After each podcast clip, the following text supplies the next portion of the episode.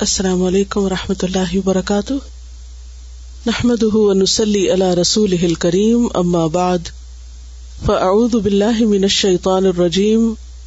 بسم اللہ الرحمٰن الرحیم۔ ربش رحلی صدری ویسر لی امری۔ وحل العقدم السانی یفقہ قولی۔ الحسد۔ ح سین دال۔ حسد یحسد اور حسد یحسد حسدن اور حسادتن مستر ہے۔ مانا ہوتا ہے زوال نعمت کی تمنا کرنا۔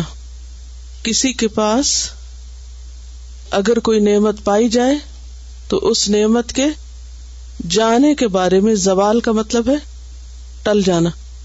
اس نعمت کے ختم ہونے کے بارے میں آرزو کرنا، تمنا کرنا چاہنا یا پھر دوسرے کے نعمت کے زوال اور اپنے لیے حصول کی تمنا کرنا۔ دونوں ہی حسد ہے نمبر ایک، کسی کو جو نعمت ملی ہے، اس کے بارے میں سوچنا کہ وہ چلی جائے۔ مجھے ملے یا نہ ملے۔ اور یہ بھی حسد ہے کہ اس کے پاس سے تو چلی جائے اور پھر وہ مجھے مل جائے۔ اسی طرح ایک رشک ہوتا ہے، وہ بھی اس سے ملتا جلتا ہے۔ اس میں نعمت پانے کی تمنا ہے۔ لیکن کسی کے پاس جو نعمت ہے، اس کے جانے کی تمنا نہیں۔ حسد ایک منفی جذبہ ہے، جبکہ رشک مثبت۔ یعنی حسد سے ملتی جلتی چیز ایک کیا ہے؟ رشک۔ رشک پازیٹو ہے اور حسد نیگیٹو حسد میں کسی کو ملنے والی نعمت کے جانے کے بارے میں سوچتے رہنا، لیکن رشک میں کسی کو ملنے والی نعمت کے ملنے کی دعا کرنا۔ حسد وہ برائی ہے جس کی ابتدا اور جس کا آغاز انسان کی تخلیق کے ساتھ ہی ہو گیا تھا۔ سب سے پہلے خود انسان کی پیدائش اور پھر اس کو سجدہ کرنے کے حکم پر ابلیس نے حسد کیا اور انسان کو ملنے والی فضیلت اور فوقیت پر جل اٹھا اور سجدہ کرنے سے انکار کر دیا۔ دنیا میں سب سے پہلا بڑا گنا گناہ کبیرہ بھی حسد کی بنا پر ہوا۔ آدم علیہ السلام کے دو بیٹوں کا واقعہ قرآن مجید میں موجود ہے۔ جن میں سے ایک نے دوسرے کو حسد کی بنا پہ قتل کیا۔ حسد کے کئی اسباب ہوتے ہیں۔ بہت سی چیزیں اس کی وجہ ہوتی ہیں۔ جن میں سب سے پہلا سبب کبر ہے۔ تکبر۔ اپنے آپ کو سب سے بہتر سمجھنا۔ اور اپنے لیے وہ چاہنا جو کسی اور کے پاس نہ ہو۔ اسی لیے حاصل متکبر بھی ہوتا ہے۔ اس کو یہ اچھا نہیں لگتا کہ کوئی اور اس سے آگے ہو۔ وہ کیا چاہتا ہے؟ کہ جو کچھ ہو بس میرے ہی پاس ہو، کسی اور کے پاس نہ ہو۔ اور اگر کسی اور کے پاس ہو تو اسے دیکھ کر وہ برداشت نہ کرے اور فوراً انتقامی کاروائی پر اتر آئے۔ کسی اور کی خوشی پہ خوش نہ ہو، بلکہ اسے دوسروں کی خوشی پہ تکلیف ہو، کڑتا رہے۔ رنج غم میں مبتلا ہو جائے، غیر مہذب اور غیر اخلاقی باتوں پر اتر آئے۔ تو پہلا سبب کیا ہے؟ کبر، تکبر۔ پھر اسی طرح عداوت، دشمنی۔ جب کسی انسان سے دشمنی ہوتی، یا کسی انسان سے نفرت ہوتی، بغض ہوتا ہے ہیٹریڈ تو اس وقت بھی انسان کو، اس شخص کو ملنے والی کوئی نعمت اچھی نہیں لگتی۔ بازو کا دشمنی کے بغیر بھی ہوتا ہے، لیکن موسٹلی ان لوگوں سے زیادہ حسد ہوتا ہے جن کے ساتھ انسان کی بنتی نہیں، دشمنی ہوتی ہے۔ پھر اسی طرح عجب بعض اوقات صرف خود پسندی کہ انسان اپنے آپ کو بہت چاہتا ہے اور اپنی ذات سے اتنی شدید محبت ہوتی ہے کہ کسی اور کو ملنے والی کوئی خیر اور بھلائی پسند نہیں آتی، برداشت نہیں ہوتی۔ پھر اسی طرح ایک سبب حب الرئاسہ ہے۔ حب الرئاسہ کیا ہوتا ہے؟ ریاست کی محبت، حب جاہ جس کو کہتے ہیں۔ اقتدار اتارٹی کرسی، اختیار لیڈرشپ کی محبت۔ کہ میں سب سے بڑا نظر آؤں۔ سب کچھ میرے کنٹرول میں ہو، میرے ہی ہاتھ میں ہو، میرے ہی پاس ہو۔ پھر اسی طرح شہ ہرس دل کی تنگی، یہ بھی اسباب ہوتے ہیں۔ اور عموماً معاشرت معاشرت کا معنی ایک زمانے میں ہونا یا ایک شعبے میں ہونا یا ایک دوسرے کے قریب ہونا یہ بھی سبب بنتا ہے۔ عربی کا ایک محاورہ المعاصرت سبب المنافرہ۔ معاصرت کنٹمپریری یعنی ایک زمانے میں ہونا، ایک لیول پہ ہونا، ایک جیسے کام کرنے والے لوگ، ایک فیلڈ کے لوگ، وہ آپس میں عموماً حسد کا شکار ہوتے ہیں۔ مثلاً ایک عالم عالم سے حسد کرے گا۔ طب یا میڈیسن کے شعبے میں جو لوگ کام کر رہے ہیں، ان کو آپس میں ایک دوسرے سے جلسی زیادہ ہوگی بنسبت کسی اور شعبے میں کام کرنے والے سے۔ ایک جگہ رہنے والے لوگ، ایک اسٹیٹس کے لوگ، جیسے بہن بھائی ہونے کا رشتہ ایک جیسا ہوتا ہے۔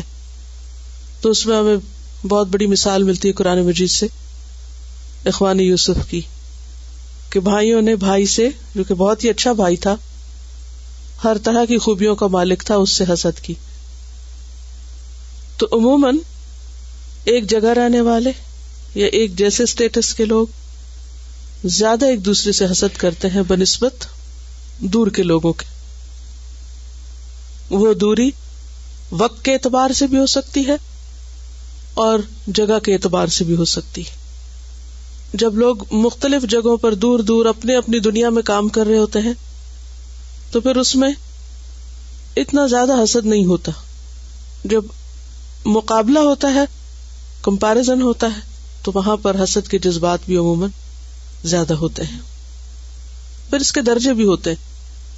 کوئی کم درجے کا ہوتا ہے، کوئی زیادہ درجے کا ہوتا ہے۔ اور لیکن انتہائی مہلک اور خطرناک بیماری ہے جو انسان کو کبیرہ گناہوں پر اکساتی ہے۔ قتل جو ہے یہ گناہوں میں بہت بڑا گناہ ہے۔ اور پہلے قتل کا سبب حسد ہی تھا۔ اب یہ بھی ہے کہ جب ہمیں حسد سے منع کیا گیا یا حسد ایک منفی چیز ہے، تو سوال یہ پیدا ہوتا ہے کہ ایسا کیوں ہے؟ اس کا نقصان کیا ہے؟ لوگ کرنا چاہتے ہیں، کرتے رہے، فریڈم ہے جو جس کا دل چائے کرے۔ اسلام کیوں پابندی لگاتا ہے؟ کہ حسد نہ کرو، کیونکہ حسد خوشیوں کا قاتل ہے، سکون کا قاتل ہے۔ ایسا زخم ہے جو کبھی نہیں بھرتا۔ دل کی بیماری ہے۔ امراض قلب میں سے، ہارٹ ڈیزیز میں سے۔ اگر کسی شخص کو ڈاکٹر یہ بتا دے کہ تمہیں ہارٹ ڈیزیز ہو گئی ہے تو اس شخص کا خوف کے مارے کیا عالم ہوگا؟ تو حسد روحانی طور پر انسان کے لیے قاتل ہے۔ جیسے جسم کے لیے کچھ چیزیں قاتل ہے نا زہر کا کھانا، یا کچھ ایسی غذاؤں کا کھانا کہ جو انسان کو ہارٹ ڈیزیز میں مبتلا کر دے۔ تو عموماً لوگ کیا کرتے ہیں؟ کتنا بھی پسند ہو، نہیں کھاتے۔ کیوں؟ دل کی بیماری مبتلا ہو جائیں گے کیونکہ دل کی بیماری کیا ہے؟ مہلک ہے۔ مہلک کا کیا مانا قاتل ہے۔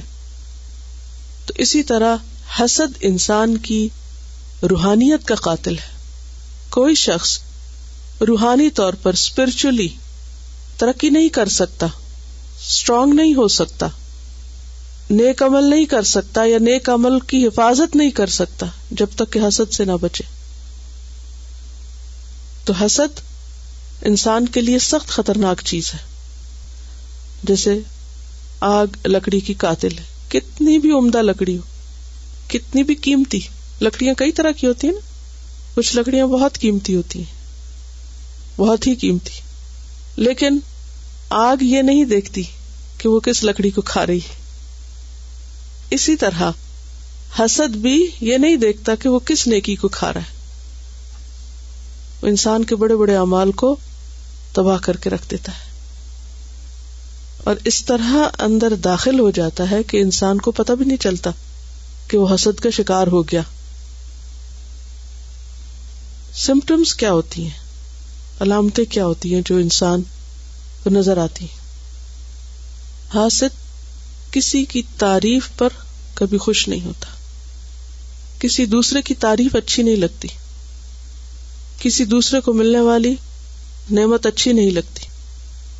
اور وہ اس وقت بھول جاتا ہے کہ کسی کے لیے برا چاہنا دراصل اپنے لیے چاہنا ہے۔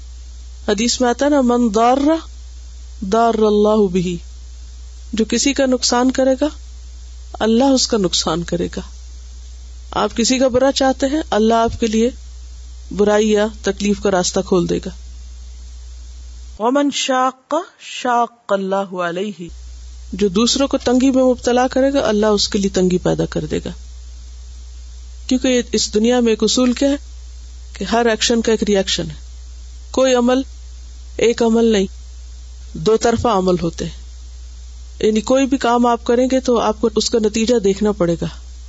آپ خوشیاں بانٹیں گے تو آپ کو جواباً خوشیاں ملے آپ اسمائل کریں گے تو آپ کو اسمائل ملے گی۔ آپ کسی کو گور کے دیکھیں گے تو دوسرا بھی آپ کو ویسے ہی دیکھے گا۔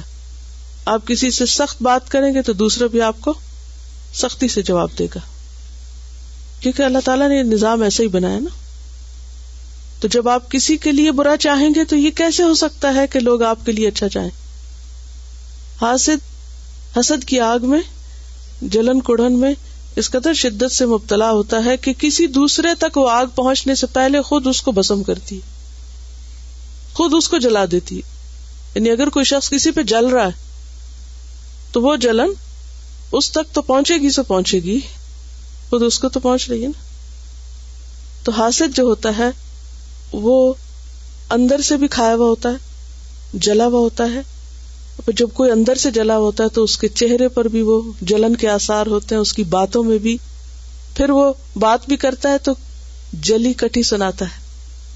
وہ خود خوش نہیں ہوتا تو کسی کو بھی خوش دیکھ نہیں سکتا۔ وہ دوسروں کی خوشیوں میں بھی خرابی ڈالتا ہے۔ تو اس طرح حاسد بہت جلد بے نقاب ہو جاتا ہے۔ اگرچہ حسد اندر کی بیماری ہے، چھپی ہوئی ہے، دل کے اندر ہوتی ہے، لیکن بہت جلد بے نقاب ہو جاتی، چہروں پر آ جاتی، عمل میں آ جاتی، باتوں میں آ جاتی۔ انسان زیادہ دیر تک اس کو چھپا کے نہیں رکھ سکتا۔ ریبت کی شکل میں، تانے کی شکل میں اور اسی طرح جھگڑے، لڑائی، چیخنا، چلانا، فساد، ان سب کی شکل میں وہ اس کے باہر آ جاتی۔ تو اس لیے بے حد ضروری ہے کہ انسان اس کا علاج کرے اور اس کو چھوڑ نہ دے۔ انتہائی خطرناک چیز ہے۔ دنیا میں بھی تعلقات کی خرابی کا باعث بنتی۔ اور آخرت میں تو جو دنیا میں آگ بڑکا کے جائے ہو، آخرت کی آگ سے کیسے بچ سکتا؟ ہے آپ دنیا میں جل رہے ہیں، آپ وہاں کیسے نہیں جلیں گے؟ جب تک آپ اپنی اس آگ کو ٹھنڈا نہیں کریں گے، اس کا علاج نہیں کریں گے، تو یہ آپ کو کہیں کا نہیں چھوڑے گی۔ جو کسی کے لیے گڑا کھودتا ہے، خود اس میں گرتا ہے۔ ابراہیم علیہ السلام کے لیے جب ان کی قوم کے لوگوں نے آگ کا الاؤ تیار کیا، تو کیا ہوا؟ ارادو بھی کئی دن فجالنا ہو ملخصرین انہوں نے اس کے ساتھ چال چلی تو ہم نے ان کو سب سے زیادہ خسارے میں مبتلا کر دیا۔ یہ ہو نہیں سکتا کہ آپ کسی کے لیے کسی بھی طرح برا چاہیں، کسی بھی وجہ سے، چاہے دعوت اور دشمنی کی وجہ سے، مخالفت کی وجہ سے، حسد کی وجہ سے، اور پھر آپ خود اس سے بچ جائیں۔ کیونکہ حاسد کسی کی خوشی پہ خوش نہیں ہوتا۔ اور جب آپ کسی کی خوشی میں خوش نہیں، شریک نہیں، تو جواباً وہاں سے خوشی آپ کے لیے کہاں سے ملے گی؟ آپ کیسے خوش ہو سکتے جو آپ کسی کے لیے چاہیں گے وہی آپ پہ پلٹے گا۔ اس لیے بے حد ضروری ہے کہ انسان ایسے طریقے اختیار کرے، وہ چیزیں جانے اور وہ عمل کرے کہ جس سے اپنے اندر سے اس چیز کو ختم کرے۔ اور کوئی بھی کام ایک دفعہ کرنے سے نہیں ہوتا۔ بارہا اپنا جائزہ لیتے رہنے کی ضرورت ہوتی ہے۔ یہ مت سمجھے کہ ایک دفعہ آپ نے اپنے اندر سے یہ سب کچھ نکال دیا اور پھر آپ مطمئن ہو گئے۔ کیونکہ اس کا آغاز شیطان سے ہوا تھا نا۔ بنیاد وہاں سے پڑی تو شیطان آگ سے۔ وہ خود آگ سے ہے اور دلوں میں بھی آگ بھڑکاتا رہتا ہے۔ اور وہ چاہتا یہ ہے کہ انسان کے اندر ایسے وسوسے ڈالے، ایسے خیال ڈالے، ایسی باتیں اس کو ڈالے کہ جو اس کو غمگین کر دے اور اس کا چین لوٹ لے۔ اور پھر اس کی انرجی اتنی ڈرین ہو جائے کہ کچھ بھی وہ کرنے کے قابل نہ رہے۔ کوئی مثبت کام نہ کر سکے۔ جب آپ منفی چیزوں پر اپنی ساری طاقت لگا دیں گے، تو مثبت کام کرنے کا وقت کہاں سے ملے گا؟ تو علاج جاننا بے حد ضروری ہے اور علاج کرنا بے حد ضروری ہے۔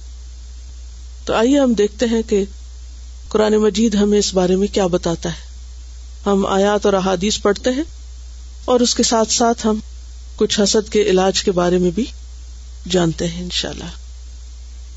قال اللہ تعالی، ام يحسدون الناس على ما آتاهم الله من فضله اللہ تعالی کا ارشاد ہے، پھر کیا یہ دوسروں سے اس لیے حسد کرتے ہیں کہ اللہ نے انہیں اپنے فضل سے نواز دیا؟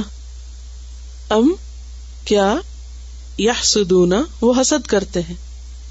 یہاں اشارہ بنی اسرائیل کی طرف ہے جو نبی صلی اللہ علیہ وسلم کی آمد سے پہلے آپ کا انتظار کر رہے تھے اور آنے پر کہ وہ بنی اسماعیل میں سے آ گئے، حسد کی بنا پر آپ کی مخالفت کرنے لگے۔ تو کہا گیا کہ کیا وہ اس بنا پر لوگوں سے حسد کرتے ہیں کہ انہیں اللہ نے اپنے فضل میں سے دیا؟ تو اس سے پتہ یہ چلتا ہے کہ حاسد دراصل المنعم المعتی الوہاب یعنی اللہ سبحان تعالی کی صفات ہے نا یہ، کہ اس بخش کرنے والے نعمت دینے والے کے فیصلے پر راضی نہیں ہوتے۔ حاسد اللہ کے فیصلوں کو قبول نہیں کرتا۔ وہ اس بندے سے زیادہ کس سے ناراض ہے؟ نعمت دینے والے سے۔ قرآن مجید کی ایک اور آیت میں آتا ہے وہ رفانہ فوق باد ان درجات۔ ہم نے ان میں سے بعض کو بعض پر درجوں میں بلندی عطا کی ہے۔ یہ اللہ کا فیصلہ ہے۔ کیونکہ اللہ تعالی نے یہ دنیا برابری کی بنیاد پر نہیں بنائی۔ اس دنیا میں برابری نہیں ہے۔ اس دنیا میں اللہ نے اونچ نیچ رکھی ہے۔ عام طور پہ مثال سے کیسے سمجھاتے ہیں کہ پانچوں انگلیاں برابر نہیں۔ کیوں نہیں برابر؟ کیونکہ اگر یہ برابر ہوتی، پانچ کی پانچ، تو ہم کام نہیں کر سکتے تھے۔ اگر ہمارا انگوٹھا بھی یہ سب سے بڑی انگلی کی طرح بڑا ہوتا سائز میں، لمبا ہوتا، تو آپ کو سوچیے کہ جو کام ہم اس سے اس وقت، اس شیپ میں یعنی دیکھا جائے تو لینتھ میں سب سب انگلیوں سے چھوٹا ہے، لیکن مضبوطی میں اور کام میں اس کا کام مختلف ہے، جو یہ کرتا ہے، جو سب سب چاروں کو سپورٹ دے رہا ہوتا ہے اور ان کے ساتھ مددگار کے طور پہ کام کرتا ہے، وہ کام ہم اس ہاتھ سے نہ لے سکتے۔ ہمارے سارے دانت اگر ایک ہی شکل کے ہوتے، تو ہم چبا نہیں کچھ سکتے تھے، کھا نہیں سکتے تھے۔ اسی طرح باقی چیزیں بھی۔ تو کائنات میں اللہ سبحان تعالی نے برابری نہیں رکھی۔ درجوں کا فرق رکھا ہے، کمی بیشی رکھی ہے۔ کیوں؟ اس لیے کہ اسی سے دنیا کا نظام چلتا ہے۔ انسانوں میں بھی اونچ نیچ کیوں رکھی؟ تاکہ دنیا کا نظام چل سکے۔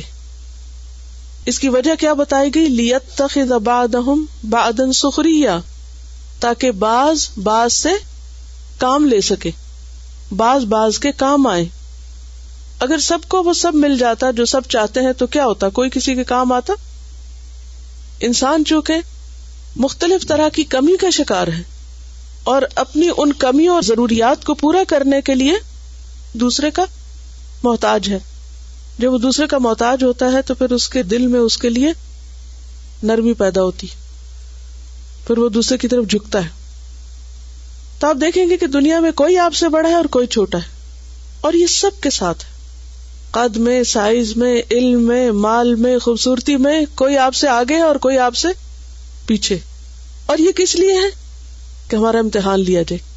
کیونکہ ہم یہاں امتحان کے لیے امتحان کیا ہے؟ کہ جو ہم سے آگے ہے اس سے حسد نہ کرے۔ اس کو ملنے والی نعمت کو کیا سمجھ کر خوشی سے قبول کرے کہ یہ میرے رب کی دین ہے، میرے رب کی تقسیم ہے۔ اور جو ہم سے پیچھے ہے، کم ہے، اس کے ساتھ کیا معاملہ کرے؟ کہ اس کو اپنے سے حقیر نہ سمجھے۔ اس کی ضرورت پوری کرنے والے بنے۔ اس کے کام آنے والے بنے۔ تو بات یہ ہے کہ اللہ کے فیصلے نہیں بدلتے۔ یہ فرق کوئی نہیں مٹا سکتا۔ ہمیشہ سے رہا ہے اور جب تک دنیا قائم ہے، یہ فرق رہے گا۔ یہ ختم نہیں ہو سکتا۔ اس فرق کو مٹانا ان نیچرل ہوگا۔ تو جو نیچر کے خلاف، فطرت کے خلاف لڑتا ہے، وہ دراصل اپنے آپ سے لڑتا ہے اور اپنا نقصان کرتا ہے۔ پھر وہ خود ہی کو کل کرے گا۔ تو ام یا سدون اناسا کیا وہ لوگوں سے حسد کرتے ہیں؟ اللہ ما آتا ہم اللہ من فضلی ان چیزوں پر جو اللہ نے ان کو اپنے فضل میں سے دی، اپنی خاص رحمت سے۔ اس سے یہ بھی پتا چلتا ہے کہ جو نعمت کسی کو ملتی ہے، وہ اس کا حق نہیں ہوتی۔ وہ پرولیج ہے رائٹ نہیں۔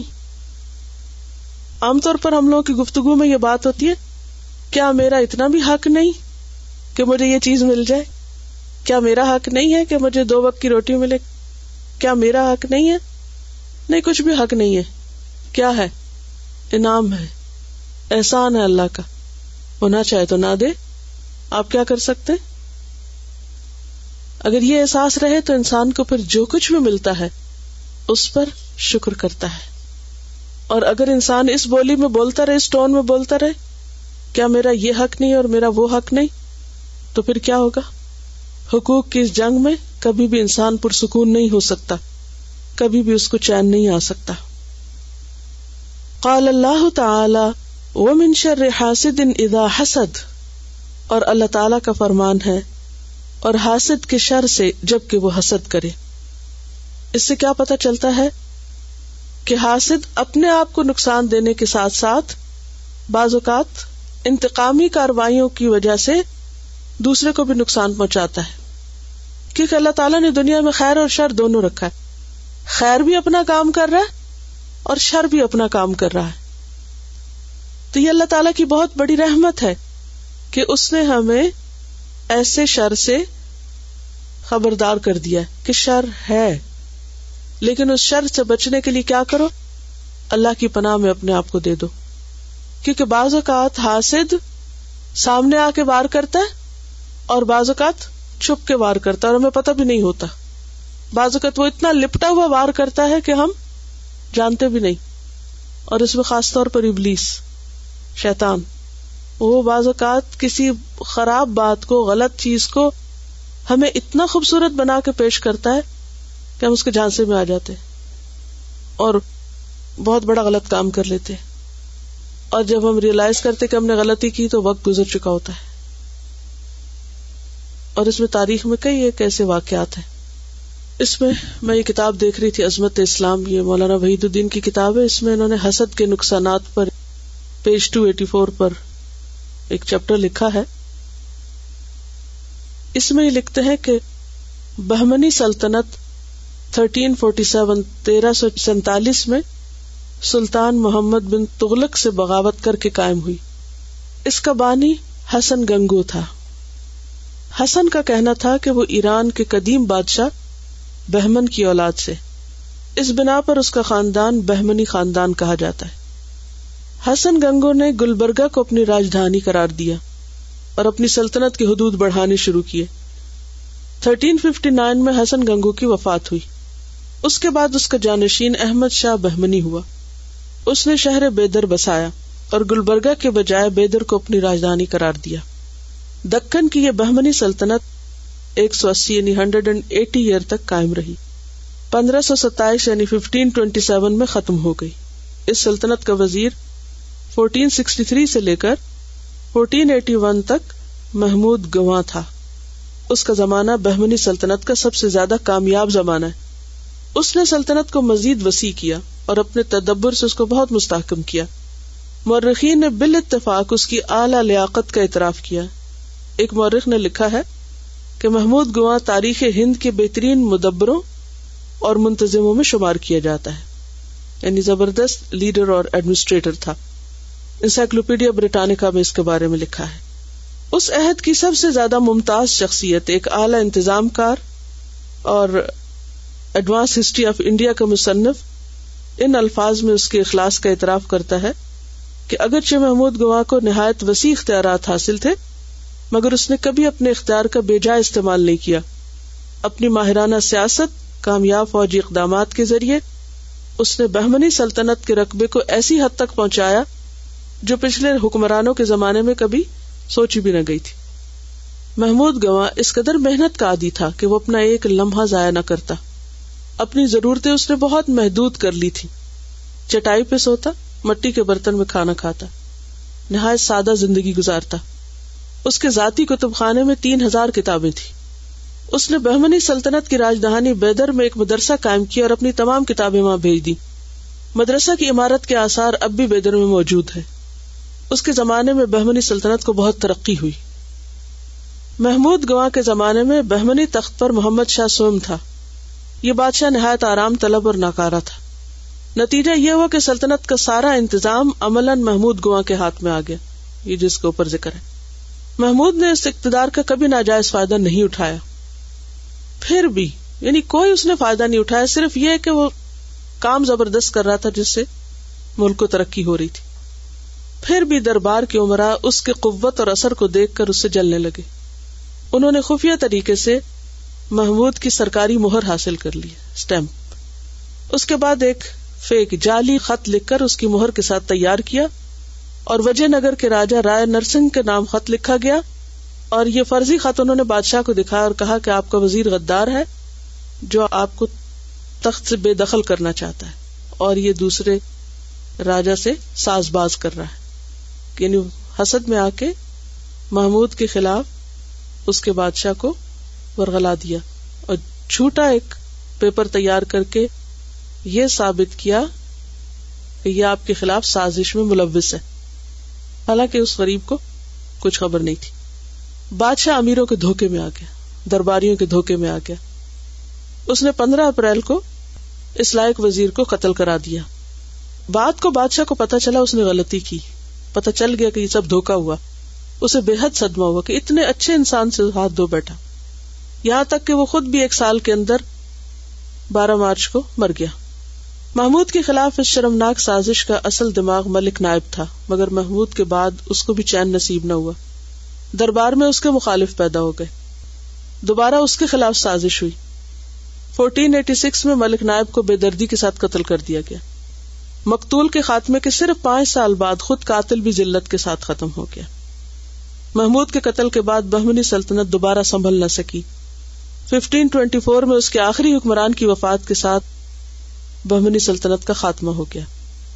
اس کے بعد اس علاقے میں بغاوتیں ہوئی اور ایک سلطنت پانچ سلطنتوں میں تقسیم ہو گئی۔ آغاز کہاں ہوا تھا؟ ایک سازش سے۔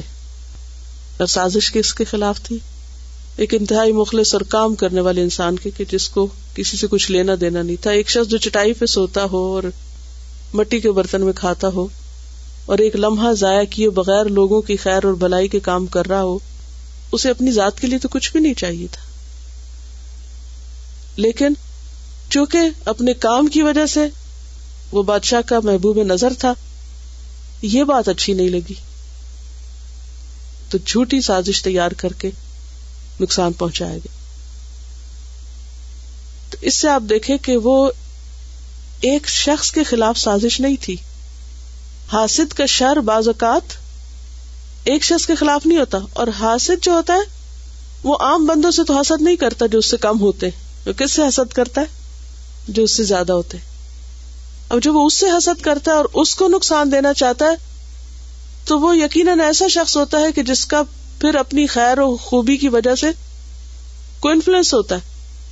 یا وہ کوئی کارآمد شخص ہوتا ہے۔ اب جب آپ کسی کارآمد شخص کو کوئی نقصان پہنچاتے تو اس کے ذریعے صرف اس کی ذات نہیں، اس سے پہنچنے والی خیر جو سب کو پہنچ رہی ہوتی ہے، ان سب سے بھی آپ اس کو محروم کر دیتے ہیں۔ لہذا یہ جرم کوئی چھوٹا جرم نہیں، اور حسد کا شر کوئی معمولی شر نہیں۔ اس لیے اللہ سبحان و تعالی نے ہمیں خود دعا سکھائی کس بات کی کہ وہ منشر حاسدن ازا حسد۔ آپ کو تو پتا بھی نہیں ہوگا کہ کون کہاں کیا کر رہا ہے۔ اور آپ دیکھیے کہ یہ سوچ ہر معاشرے کے اندر کسی نہ کسی طرح پائی جاتی ہے۔ یعنی حسد ہر معاشرے کے اندر ہے۔ حسد کے مختلف جو سمٹمس ہے یا مختلف طرح سے اس کو اکنالج کرنا، یہ بھی پایا جاتا ہے مختلف معاشروں کے اندر۔ اسی لیے آپ دیکھیں گے کہ حاسد کی نظر لگنا اور پھر اس نظر کے علاج کے لیے بہت سے لوگ ٹوٹکے بھی کرتے رہتے ہیں۔ مثلاً جب بچہ پیدا ہوتا ہے تو بعض اوقات اس کے ماتھے پہ تل لگا دیتے ہیں کالا یا اس کے پاس چھری رکھ دیتے ہیں۔ بعض لوگ گھر میں آئینہ رکھتے ہیں۔ بعض اوقات اور بھی کچھ طریقے اختیار کیے جاتے ہیں۔ اور اس کا مقصد کیا ہوتا ہے؟ نظر نہ لگے۔ حاسد کے حسد اور شر سے بچنے کے لیے۔ لیکن اللہ تعالی نے ہمیں اس سے بچنے کے لیے بہترین طریقہ سکھایا ہے۔ اور وہ کیا کہ ہر نماز کے بعد یہ صورتیں پڑی جائیں۔ صبح اٹھتے ہوئے پڑی جائیں، رات کو سوتے وقت پڑی جائیں، اور انسان مسلسل اللہ کی مدد مانگتا رہے۔ اور جب کوئی نعمت اچھی لگے اپنی یا کسی کی، تو کیا پڑھے؟ ماشاء اللہ، لا قوت اللہ بلّہ یہ ماشاء اللہ کا مطلب کیا؟ جو اللہ نے چاہا۔ یعنی اگر کسی کو کچھ ملا ہے، تو یہ اللہ کی چاہت ہے۔ اللہ سبحان و تعالی کا فیصلہ ہے۔ آپ اس فیصلے پہ ناراض کیوں ہیں؟ اب دیکھیے کہ دنیا میں حسد انفرادی سطح پر بھی ہوتا ہے اور اجتماعی سطح پر بھی۔ قومیں قوموں سے بھی کرتی ہیں اور افراد افراد سے بھی۔ افراد کے حسد میں تو انڈیویجلی کسی بھی لیول پر حسد ہو سکتا ہے۔ لیکن اقوام سے حسد، جیسے بعض اوقات ویسٹ کے خلاف لوگ کس لیے بولتے رہتے ہیں؟ ان کی ترقی کو دیکھ کر کوئی نہ کوئی نقص نکالتے رہتے ہیں۔ اور ان کی اخلاقی خرابیوں کے اوپر زیادہ سے زیادہ بات ہوتی۔ ہے ٹھیک ہے، وہ سب موجود ہے لیکن اس کے اوپر فرض کیا ہے کہ پھر آپ اس کی اصلاح کی کوئی کوشش کریں۔ لیکن بعض اوقات کسی بھی قوم یا ملک یا علاقے کی ترقی دیکھ کر کہیں کوئی تعریف ہو رہی ہو، تو وہاں صرف خامیوں پہ بات شروع کر دینا، یہ کیا ہے؟ یہ بھی حسد کی نشانی۔ کارل مارکس نے جو تحریک شروع کی تھی، اس کی بنیاد بھی یعنی اشتراکیت کی بنیاد کیا تھی؟ کس کے خلاف حسد تھا؟ کس کے خلاف نفرت تھی؟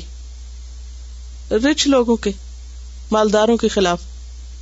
یعنی وہ غریبوں کی ہمدردی میں کم اور امیروں کی نفرت میں زیادہ تھی۔ کیونکہ بعض اوقات لوگوں کو کسی اچھے کاز کے لیے جمع کرنا مشکل ہوتا ہے۔ کہ لوگوں کو اگر یہ کہا جائے کہ آؤ، غریبوں کی ہمدردی میں مل کے کوئی کام کرتے ہیں، تو کتنے لوگ کام کریں گے؟ لیکن اگر لوگوں کو اس میں اکٹھا کیا جائے کہ آؤ فلاں فلاں کی نفرت میں کام کرتے ہیں یا ان کے خلاف ریئیکشن کرتے ہیں، تو دنیا میں بہت ساری موومینٹس کے پیچھے آپ دیکھیں کہ وہ ریئیکشن ہو ریئیکشنری تحریک ریئیکشنری موومینٹس اور ریئیکشنری موومینٹس عموماً انسانوں کے فائدے میں کم ہوتی ہیں۔ اور نقصان میں زیادہ۔ کیونکہ وہ چلانے والے اور اس کے لیے کام کرنے والے جب ختم ہوتے ہیں تو پھر آہستہ آہستہ وہ وہ بھی دم توڑ دیتی ہیں، وہ بھی ختم ہو کے رہ جاتی ہیں۔ کیونکہ اس کی کوئی بنیاد نہیں ہوتی۔ مسل کلیمتن خبیستن کا شجرتن خبیستن اجتست من فوق الارض مالہ من قرار۔ ایسی چیزیں قرار نہیں پکڑتی۔ کوئی عمل جو آپ صرف کسی ریئیکشن میں کر رہے ہیں، کسی کی نفرت میں کر رہے ہیں، کسی کے خلاف ہو کے کر رہے ہیں، تو وہ زیادہ دیر نہیں چلے گا۔ دنیا میں بھی اور آخرت میں تو اس کے لیے کوئی اجر ہے ہی نہیں۔ اگرچہ نفرت پر مبنی کام جو ہوتے ہیں، وہ بظاہر بہت فورسفل ہوتے ہیں، انہیں بڑی قوت ہوتی۔ کیونکہ نفرت بھی ایک بہت شدید کبھی جذبہ ہوتا ہے انسان کے اندر۔ اور اس کے اندر بعض اوقات بڑے بڑے رسک لینے اور بڑے بڑے چیلنجز قبول کرنے کی ضرورت پیدا کر دیتا ہے، جو عام طور پر آپ نہیں پیدا کر سکتے۔ آپ دیکھیں گے کہ غصے کی وجہ سے آپ کے اندر جو طاقت پیدا ہوتی ہے، چاہے وہ تھوڑی دیر کے لیے پیدا ہو، وہ عام حالات میں نہیں دکھائی دیتی۔ یا کسی بہت اچھے کام کو کرنے کے لیے عمومی طور پر وہ آپ کے اندر نہیں ہوتی۔ تو نیگیٹو فورسز جو انسان کے اندر وہ بہت شدید ہیں۔ لیکن یہ یاد رکھیے کہ وہ لاوے کی طرح پٹتی ہیں، لیکن ہر اٹھنے والا لاوا اگرچہ تباہی لاتا ہے، پھر کیا ہوتا ہے بلا کر ٹھنڈا ہو جاتا ہے، ختم، جزیرہ ہی بن جاتا نا، بنجر۔ تو بات یہ ہے کہ انسان کو ہمیشہ یہ سوچنا چاہیے کہ کوئی بھی جو عمل کرنے لگا ہے، کوئی بھی کام کسی کا ساتھ دینے لگا ہے، کسی کی باتوں میں جو آ رہا ہے کسی کی ہاں میں جو ہاں ملا رہا ہے، وہ کس نیت سے ہے؟ کس جذبے سے؟ بعض اوقات دو لوگوں کا اتحاد صرف وقتی کسی ایسی ہی نفرت کی بنا پر ہوگا جو دونوں کے اندر کامن ہوگی، کسی تیسرے کے خلاف۔ اور جو ہی وہ مقصد حال ہوگا، وہ دونوں الگ ہو جائیں گے۔ اسی لیے پیچھے ہم نے پڑھا تھا نا کہ من احب اللہ و ابغض اللہ و آتا اللہ و منا اللہ فقط استقبل علیمان جس نے اللہ کے لیے محبت کی، اللہ کے لیے بغض رکھا۔ کیونکہ حسد کے پیچھے بغض ہوتا ہے نا، نفرت ہوتی۔ ابن زبیر سے روایت ہے، نبی صلی اللہ علیہ وسلم نے فرمایا کہ دب الیکم دا الامم قبلکم تمہارے اندر پچھلی اقوام کی بیماریاں چپکے سے آ جائیں گی، دبیب ہوتا نا۔ آہستہ چال سے۔ تھوڑے تھوڑے تھوڑے تھوڑے کرتے ہوئے گھس جانا کسی چیز۔ دابا اسی سے۔ البغدا والحسد، بغض اور حسد۔ والبغدا اور بغض ہی الحالقہ۔ حالقہ، قاف سے حالقہ نہیں ہے۔ حالقہ مونڈ دینے والی ہے، اریز کر دینے والی ہے۔ لئی سا حالقت الشعر، بال مڑنے والی نہیں۔ ولیکن حالقت الدین، دین کی صفائی کر دینے والی۔ تو بات یہ ہے کہ جب تک بغض اللہ کے لیے نہ ہو، اپنے نفس کے لیے ہو، تو وہ دین کی صفائی کر دیتا ہے۔ اس سے کئی اور خرابیاں پیدا ہوتی۔ وہ آگ ہے جو نیکیوں کو ختم کر کے رکھ دیتی ہے۔ تو من احب اللہ و اب غز اللہ جس نے اللہ کے لیے محبت کی اور اللہ کے لیے بوجھ رکھا۔ اس نے اپنا ایمان مکمل کیا۔ اور ایسی ہی محبت جو اللہ کی خاطر ہو، وہ پائیدار ہوتی، وہ باقی رہتی ہے۔ وہ کیسے باقی رہتی؟ کیونکہ اس میں ذات نہیں ہوتی۔ اللہ کی رضا ہوتی۔ پھر انسان دوسرے کی غلطیوں کمی کو تائی کو معاف کرتا رہتا ہے۔ لیکن جہاں ذات انوالو ہوتی ہے، وہاں انسان کسی کی خوبی، بھلائی دیکھ کے، اگر کسی کو اپنے سے آگے نکلتا دیکھے، تو حسد میں مبتلا ہو کے ساری محبت کو صاف کر دیتا ہے۔ پھر وہ محبت نہیں باقی رہتی۔ وہ محبتیں نفرتوں میں بدل جاتی۔ وہ دوستیاں دشمنیوں میں بدل جاتی ہیں۔ کیونکہ وہ احب اللہ ہی نہیں تھا، ابغض اللہ ہی نہیں تھا۔ تو بغض جو ہے، وہ حسد کا سبب ہے، عداوت۔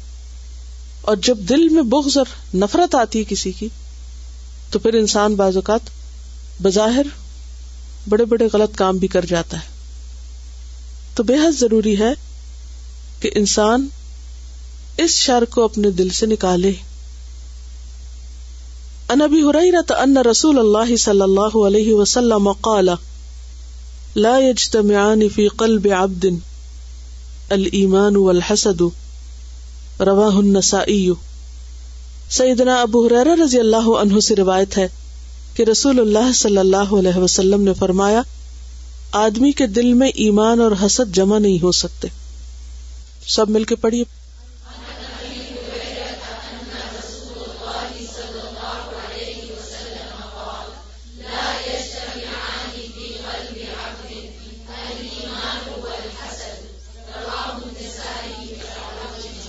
نسائی نہیں ہے، نہ ہے، نسائی نسائی۔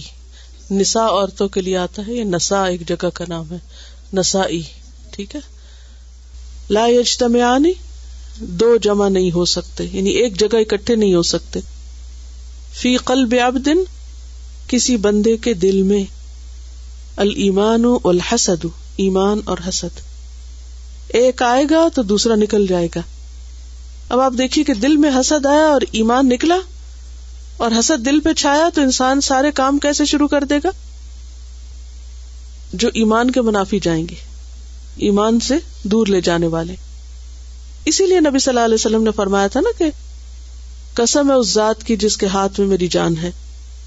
تم جنت میں نہیں جا سکتے جب تک کہ تم ایمان نہ لاؤ۔ اور تم ایمان نہیں لا سکتے جب تک کہ آپس میں محبت نہ کرو۔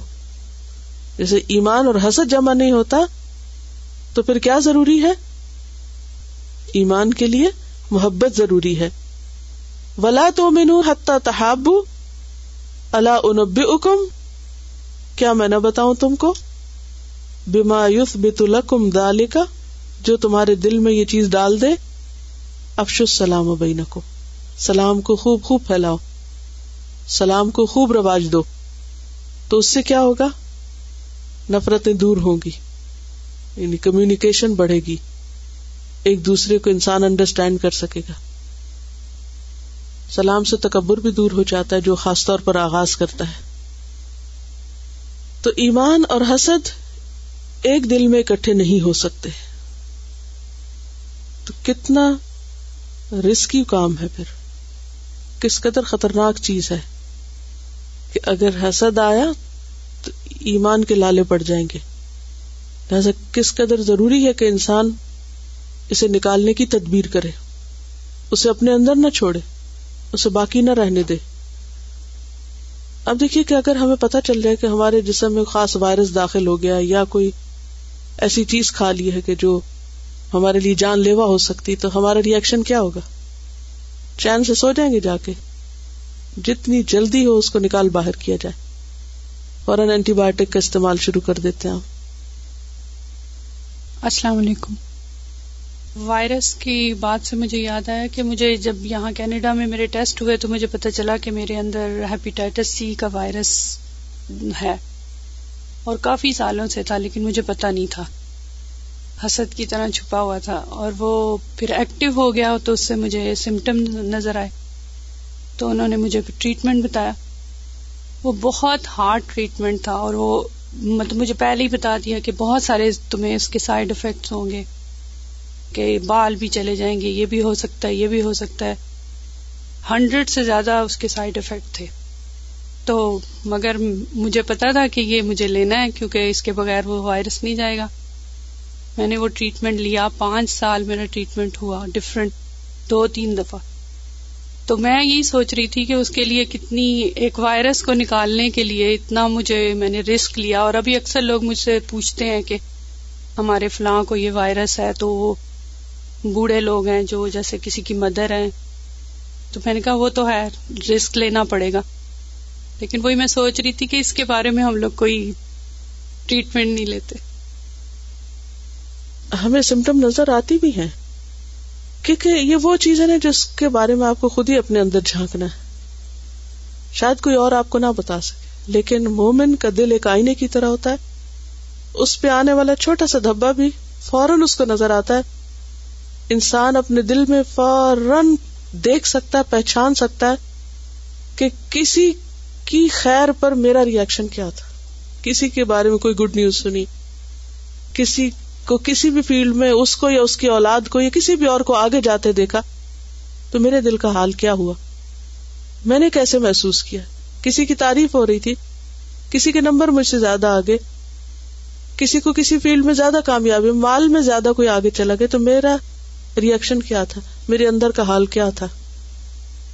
کیا میں کسی کی خوشی پہ خوش ہوا یا نہیں ہوا؟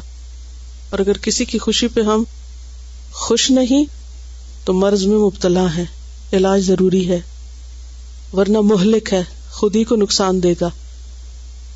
سبحانک اللہم سبحان کا نشد اللہ الہ الا انت، نستغفرک و نتوب الیک۔ السلام علیکم و رحمۃ اللہ وبرکاتہ۔